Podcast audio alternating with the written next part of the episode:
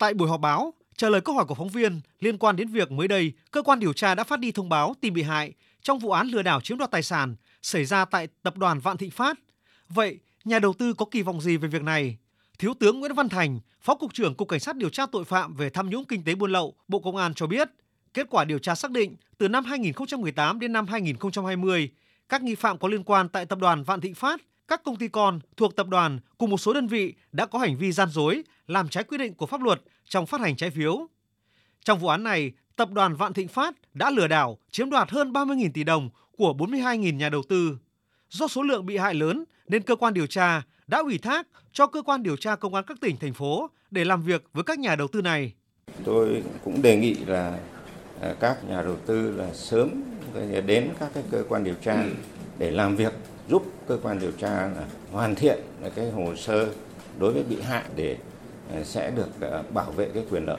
Thế về cái kỳ vọng ấy, cơ quan điều tra cũng rất nỗ lực để truy thu cái tài sản theo cái phương châm của ban chỉ đạo là ưu tiên trả cho các cái nhà đầu tư bảo vệ cái quyền lợi nhà đầu tư bởi vì đây là những nhà đầu tư là do thiếu thông tin mua những cái trái phiếu và bỏ rất nhiều tiền thậm chí có rất nhiều cái khoản tiền mà rất khó khăn mới có được. Nên là phương châm là cơ quan điều tra sẽ bảo vệ và tinh thần là triệt để thu hồi.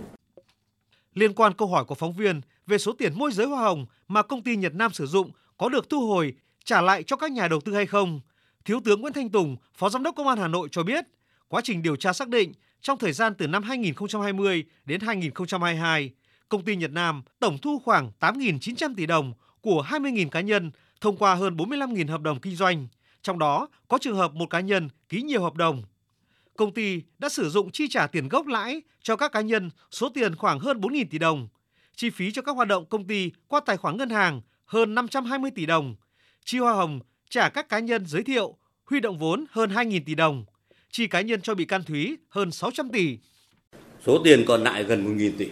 Hiện nay là chưa rõ nội dung là chi đi đâu. Và chúng tôi đã kiểm kê phong tỏa 20 tài khoản. Thì hiện nay các tài khoản hầu như không có tiền. Và chúng tôi cũng đã tích cực kê biên nhà cửa đất đai liên quan đến cái lời khai.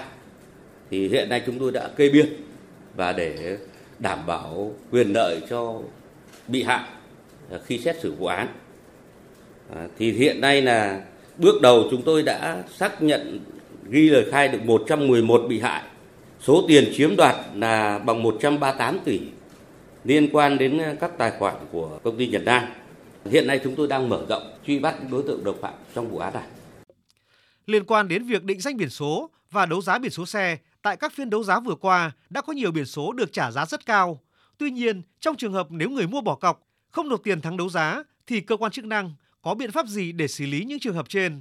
Thiếu tướng Lê Xuân Đức, Phó cục trưởng Cục Cảnh sát giao thông khẳng định, công tác đấu giá biển số xe đến nay bước đầu đã thành công.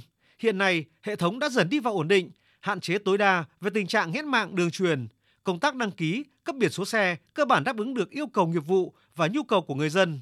Từ ngày 15 tháng 9 đến 30 tháng 9, đã có 493 biển số được đấu giá, dự thù hơn 214 tỷ đồng. Đến nay, có 76 người đã hoàn thành nghĩa vụ tài chính, nộp gần 17 tỷ đồng. Ba khách hàng đã đăng ký biển số. Cũng theo Thiếu tướng Lê Xuân Đức, trong trường hợp khách hàng bỏ cọc, pháp lý đã quy định rõ về nghĩa vụ và trách nhiệm tại Nghị quyết số 73 của Quốc hội, Nghị định số 39 của Chính phủ và trong biên bản trúng đấu giá mà khách hàng đã ký. Đồng thời, người tham gia đấu giá và trúng đấu giá phải có ý thức thượng tôn pháp luật có trách nhiệm với xã hội về việc này.